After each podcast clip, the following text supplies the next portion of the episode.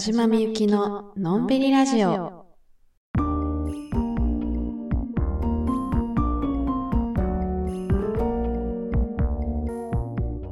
こんばんは、田島みゆきです。このラジオは毎週月曜夜9時に更新しています。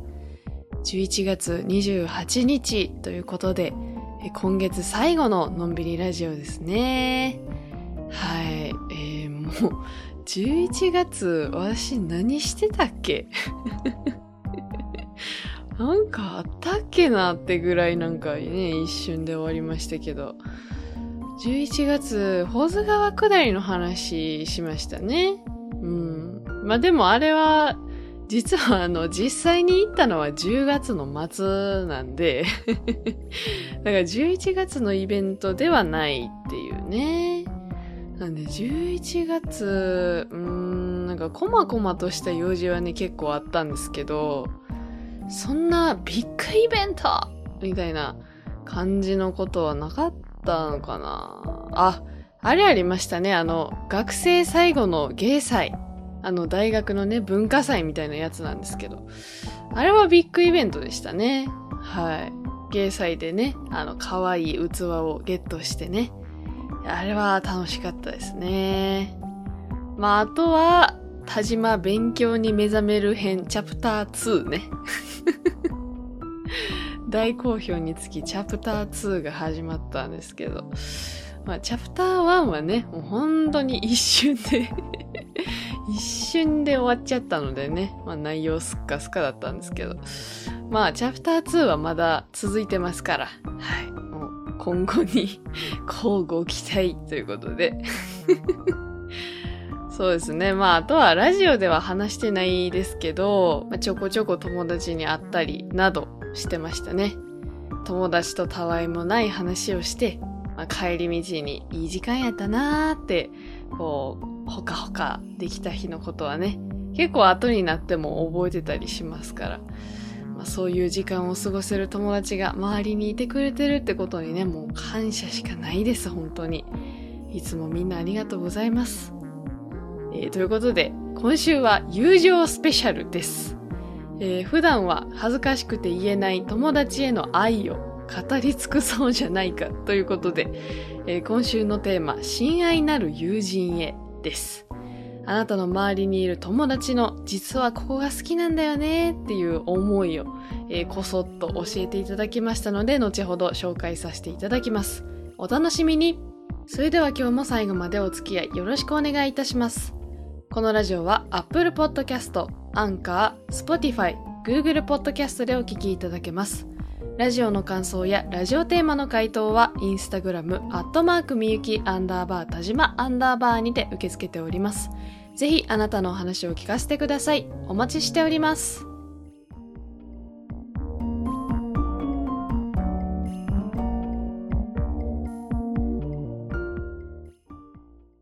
友情スペシャルということで、まあ、つい先日ね、あの、大学院の同じ専攻のみんなと同期会的なものをね、初めてやったんですよ。まあ、もう卒業間近なんですけど、ずっとやろうやろうって言い続けて、なんか用事があんま合わんくて、こう、ずるずるなってて、まあ、卒業間近のね、このタイミングでギリギリ念願叶いまして。それで、その日は私入れて5人が集まったんですけど、まあ夜ご飯を食べて、で、まあその後ちょっとおしゃれなカフェ行って、まあ結局10時半ぐらいまでみんなで話したりして、まあそれこそね、もうその日の帰り道はもうほっかほかですよ。いやー楽しかったなーとか思いながらね、ほかほかしながら帰ったんですけど、いや、何話してたかなーって思い返すと、もうほぼゲームと漫画の話だったかもなと思って。もうそんなね、あの、中身の詰まった話なんてね、もう1割ぐらいですね。うん、もう1割ぐらい真面目な話もしてたような気がするけど、まあその他の9割は、まあそういう漫画とかアニメとか、そう趣味みたいな話で。まあでも、真面目な話なんて1割あれば十分じゃないですか。もう特にね、大人数で集まるときはさ、もうただただ楽しい時間が過ごせればいいっていうかさ、別に真面目な相談をね、しに来てる人なんていないですから。ワイワイできたらいいんですけど。だから、そんな中で、なんであんなに居心地が良かったんかなーって考えたら、まあ、その集まったメンバーみんなが、その趣味思考が似てる者同士だったっていうのは、まあ、もちろんあると思うんですよ。まあ、同じ芸術大学の同じ専攻にいるみんななんで。まあもうその時点で結構似てるじゃないですか。で、まあ共通の話題も多いですし、まあもしその話題で自分が知らんかったとしても、もうその興味を持ってもらえるような話が多くて。まあだからその趣味が似てるっていうのはね、かなり大きいポイントやったんやろうなとは思ったんですけど。まあでもそれだけじゃないよな多分と思って。それではっと気づいたことがあって。相手が大切にしていることを大切にしてくれる人たちだからだ。と思って。相手が大切にしていることを大切にしてくれる人たちの集まりって、そりゃ居心地いいよなと思って。で、まあそのね、ゲームと漫画の話やってたっていうのの、ゲームの話っていうのは、まあスプラなんですけど その5人中3人がね、スプラをやってて、で、二人は全然知らない状態で話してて。で、まあ私はやってる側の人だったんでね、もちろん楽しく話してたんですけど、自分の知らないゲームの話されたらさ、面白くないって思う人もきっといるだろうし、なんか適当に、うーん、でさ、みたいな、こう話を変えようとね、する人もいると思うんですけど、まあ別にそれが悪いわけじゃなくて、まあそういうこともね、もちろん起こると思うんですけど、その同期会の時はもう、こっちゲームしてる側が、あの、説明、こういうゲームで、なんかこういうのがあって、みたいな、そういう話をね、プレゼンしてたら、なんかすごい理解しようとしてくれて、で、しかもその上で、え、じゃあこれってこうこうこうなん？みたいな、こう質問とかね、返してくれたりとかしてね、もうとにかく、こう、興味を持ってくれてて、あ、それがすごい嬉しかったんや、私、と思って。なんか、誰が何の話題をしても、こう、それを無限に扱わないというか、まあ今はスプラの話題の話しましたけど、その他の話題の時とかもね、もうみんなが、こう、ちゃんと一回興味を持って深掘りするみたいな。その相手が大切にしてて、好きって思ってるものに対してこう、知らなくても、まあ、とりあえず興味を持つっていうことは大事なんだなーってことに 気づきましたね。うん。まあでもね、これって、まあ、結構難しいことだと思うんですよ。この前の同期会の時はね、もうもともとみんな似た者同士だったんで、もうそんなことさ、全く意識せずともさ、みんなが勝手にそういう空気になってたんやろうなと思うんですけど、もうなんか趣味とかさ、その自分が大切にしていることとかがさ、全く違う人もね、もちろんいますから、そういう人と話すときに、興味が ね、まあ、持てない時もあるじゃないですか。その相手の話にさ。そういう時にも、一回、こう好きになろうとしてみるみたいな。それができる人ってかなり人間関係上級者ですよね ああ、私にはね、その力が欠けてまして、本当にね、興味がなくなった瞬間っていうのがね、分かってしまうらしいんですよ。で、あ、今、興味なくなったやろ、みたいな、そのね、仲いい友達とかに言われたりすることもあるんですけど。まあ、本当にね、仲のいい友達やったら、なんかもうそれも含めて私、みたいな、そう思ってくれてるのに、こう甘えさせてもらって、こう許されてるみたいなね、そういうこともあるんですけど、まあそこまで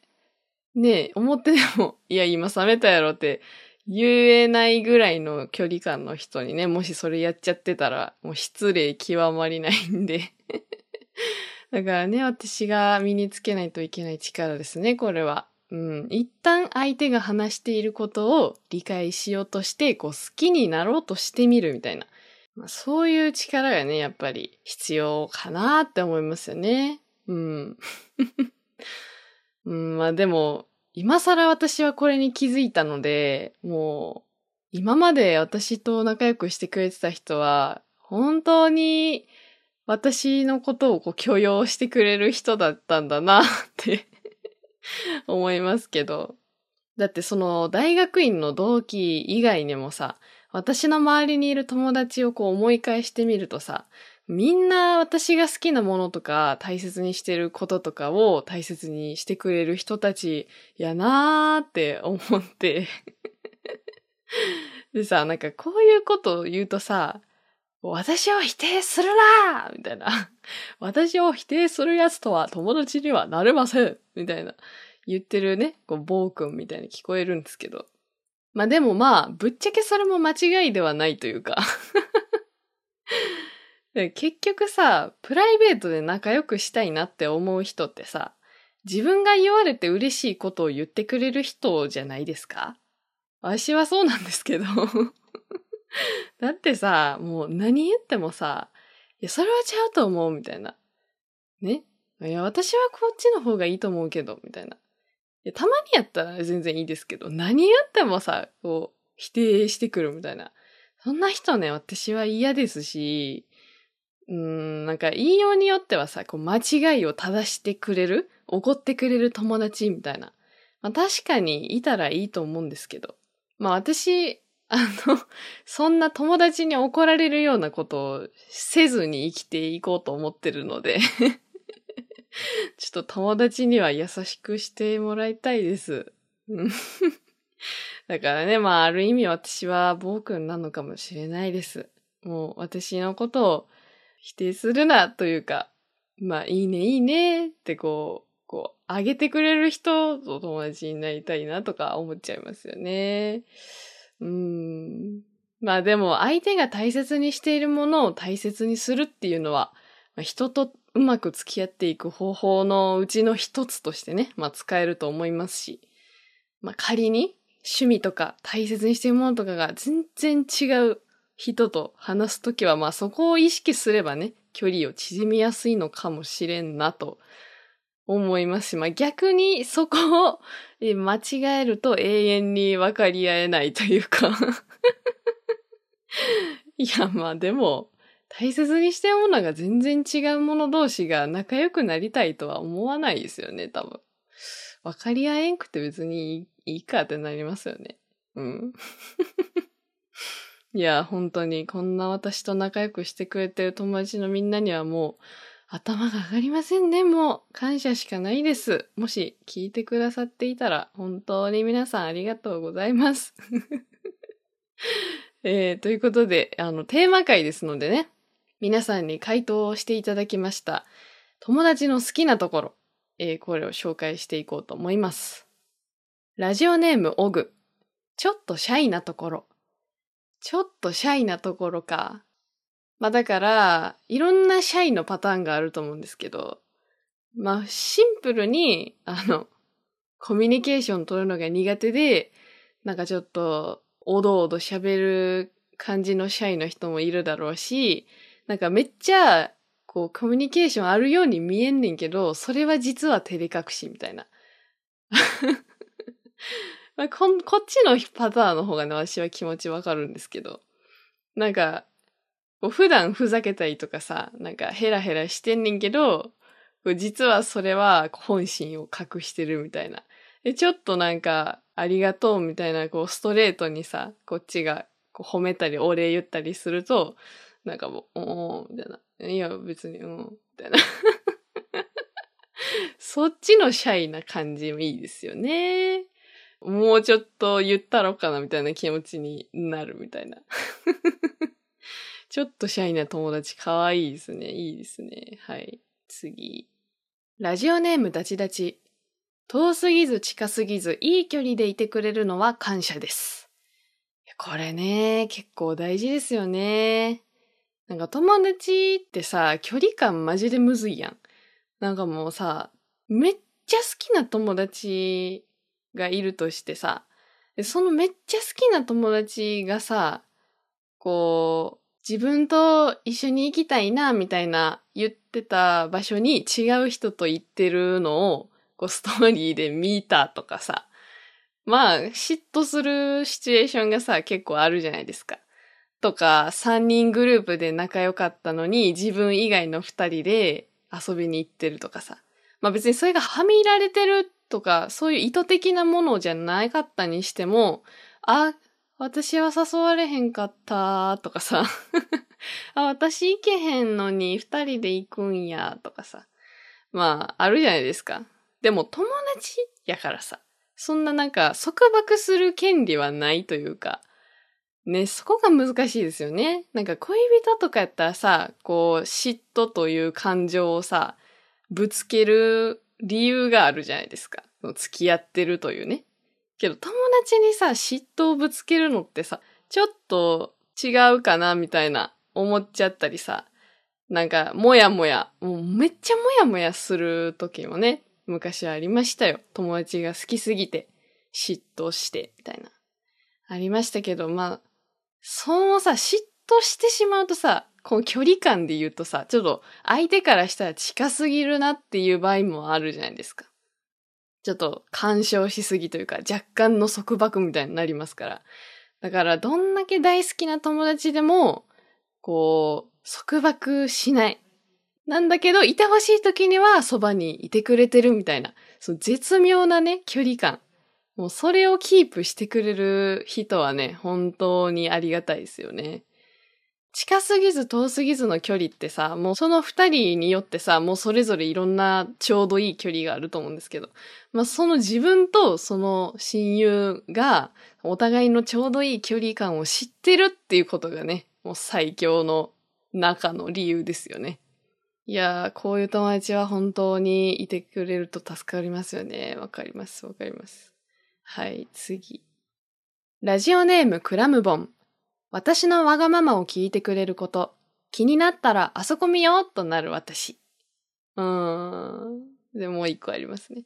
えー、私は映画が大好きなんですけど、映画好きの友達が映画のチラシをくれて教えてくれたこと。なるほどね。まずこの私のわがままを聞いてくれることっていうのはもう私大いに共感です。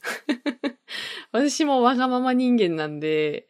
もうね、私も同じですよ。気になったら、もうあ、あそこ見ようみたいな。もう自分の行きたいとこにぽいぽい意識がいっちゃう人なんで。まあそれにね、こう、お母さんのようについてきてくれる友達は本当にありがたいですよね。まあだから、たまにはね、その、わがままいつも聞いてもらってる側としては、たまには、その、相手のわがままを聞いてあげたいって思うんですけど、大体ね、そういう自分のわがままを聞いてくれるような優しい友達って、なんか、わがままないんですよね だから、いつもこっちが聞いてもらってばっかりみたいな状態になりがちなんですけど その友達曰くね、まあ、本心どう思ってるかわかんないんですけど、まあ、それがいいんやって言ってくれますけどね。まあ、たまにはね、こっちだってね、ちょっとわがままに付き合わさせてほしいな、みたいなこと思ったりもしますよね。うん。で、映画が好きなんですけど、映画好きの友達が映画のチラシをくれて教えてくれたこと。いや、これはほんまに、私と一緒にいない時に私のことを考えてくれてた時間がもう想像できるので、本当に嬉しいですね。うん。チラシなんてさ、ちょっと、荷物なるしさ、あの、絶妙の大きさまあ、その四つ折りぐらいにしたらカバンにも入るかもしれんけどさ、ちょっと邪魔やん、チラシって。それをわざわざ、ねえ、その場にいない友達のために持って帰って、しかも、その次にさ、その自分に会う時にさ、また持ってきてくれてさ、こんなんあったでって言ってくれるってもう、その経緯を考えるだけでもう愛が溢れますよね。チラシ一枚でもめちゃくちゃ幸せな気持ちになれますよね。しかも、その、クラムボンさんが映画が大好きっていう、その知識もありきなんでね。まあなんで、この友達はきっとあの、クラムボン検定1級お持ちでしょうね。いいですね。はい。次。ラジオネーム NTV。酔っ払うと握手求めてくるところ。かわいい。酔っ払うと握手求めてくんの え、手つなぐとかじゃなくて、握手 え、うちが想像してんので合ってる？これ。あー、ペロヘロヘロ握手しようって。握手して、ニコみたいな。満足すんのかな。そんな友達ちょっとほっとけないんですね。なんかちょっと心配になりますね。ちょっと、そんな可愛い子、なんか、もうほっといたらちょっと、連れて行かれそうやから、自分がこの手を握っとかな、みたいな。謎の使命感生まれそうですね。いいなぁ。私も酔っ払った友達に握手求められてみたいですね。握手しよう。ぎゅ、ニコみたいな。いや、酔っ払ってる人って可愛いですよね。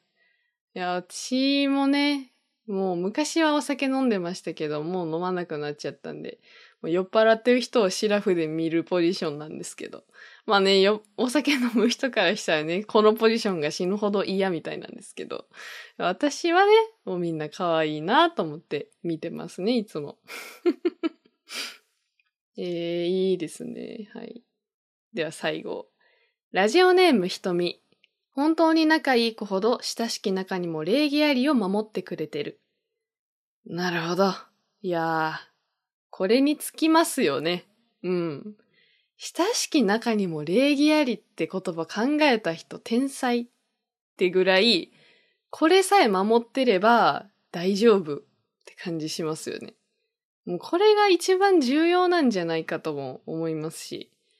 うん。いやもうそれはね、家族に対してもね、私は思うんですけど。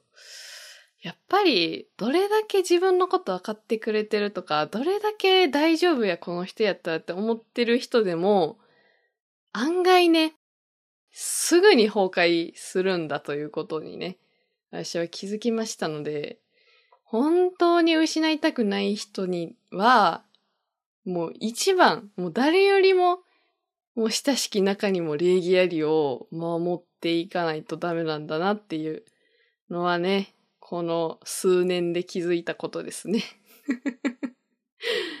いやー、これもね、結構難しいですよね。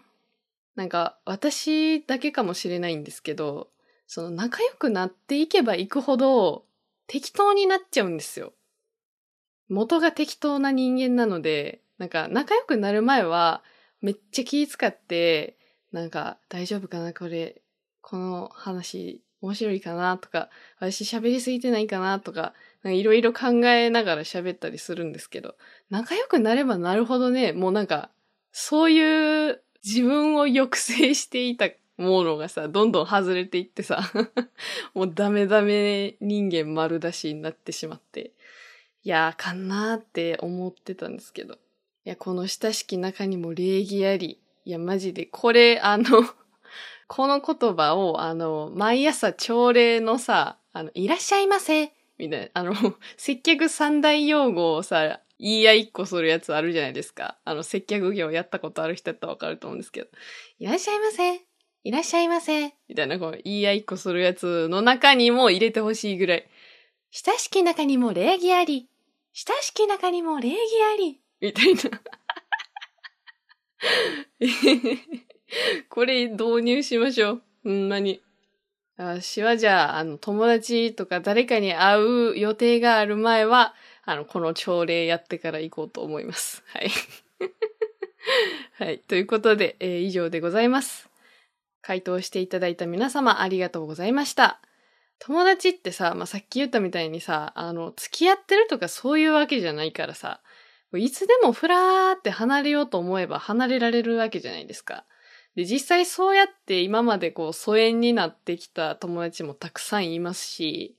だからそんな中、今でもずっと仲いい、もう長年の友達とかさ、まあ最近の友達でもめっちゃこう仲良くしてくれてる人とかってさ、もう相性がいいっていうかさ、もうほんまに貴重ですよね。だからその運命の恋人を探すのと同じぐらい運命的に相性のいいベストフレンドに出会うのもなかなかの奇跡かもしれないですね。うーん。まあ奇跡っていうか、まあベストフレンドになっていこうとすればね、まあなっていけるとは思うんですけど、そういう努力はお互いできる相手っていうのはね、なかなかいないんですよね。なんで私も友達との奇跡の出会いを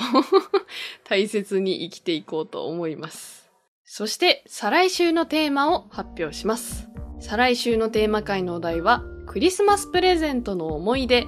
です。もうそんな季節かいってなった方もいるかもしれないですが、えー、次のテーマ会はね、あの、12月12日なので、はい、あの、もうそんな季節なんですよ。はい、驚きですよね。クリスマスプレゼントの思い出ね。意外とこういうドストレートなお題やったことなかったなと思って。えー、大人になるとね、あの、自分で自分にクリスマスプレゼントとしてね、なんかいいものを買うみたいなこともできるようになりますけど、まあ、でも、いくつになっても、誰かからもらえるプレゼントっていうのは、格別に嬉しいですよね。まあ、特に自分で好きなものを買うお金がなかった子供時代に親に買ってもらったプレゼントにはもう特別の嬉しさがありましたね、私は。やっと手に入ったみたいな。年に一度のボーナスチャンスみたいな。いっぱいある自分の欲しいものの中から一個、これかなみたいな選んで、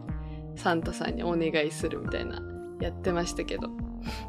まあなのでそんな感じで、まあもちろん、自分用に買ったプレゼントの話でもいいですし、まあ誰かにもらって嬉しかったプレゼントの話とか、まあ何でもいいので、クリスマスプレゼントに関する思い出を教えてください。回答募集期間は12月8日木曜まででお願いします。回答方法はインスタグラム、アットマークみゆきアンダーバー田島アンダーバーのプロフィール欄のリンクから、ラジオ回答という項目を選んでいただくと回答することができます。質問回答以外にもラジオの感想などもお待ちしております。ということで、お時間でございます。来週はもう12月ですか。やっぱ私は、このね、もうすぐ今年が終わるみたいなみんながあの、最後の一踏ん張り頑張ろうみたいな、そういう空気感がね、あの、12月にはあるなって思ってるんですけど。まあなので、そういう12月がね、1年の中で一番好きですね。なんかもう、よっしゃーみたいな気持ちになりますね、一番。なんなら夏よりも、わーって感じしますね、私は。まあ、あと、私の誕生日が12月なんで、あの、自分の誕生日、クリスマス、大晦日、元旦、お正月、みたいな感じで、その12月になったなーと思ったらもうそこから一気にこう、1月の中旬頃までこう、ギュンってこう、進むっていうか、ずっとお祭り続きみたいな体感でね、12月楽しみですね。ん？え？あ、わしの誕生日ですか？あ、私の誕生日は、あの、12月16日です。はい。あ、皆さん、スケジュール帳出して。はい。あの誰も聞いてませんね。はい、すいません。まあ今年はね、きっと誕生日も制作してたらいつの間にか終わってたみたいな感じになると思いますが。まあまあまあ、それもやりたいことなんでね。まあ本望です。はい。ということで、えー、今週も最後までお聴きいただきありがとうございました。また来週ここでお会いしましょう。またねー。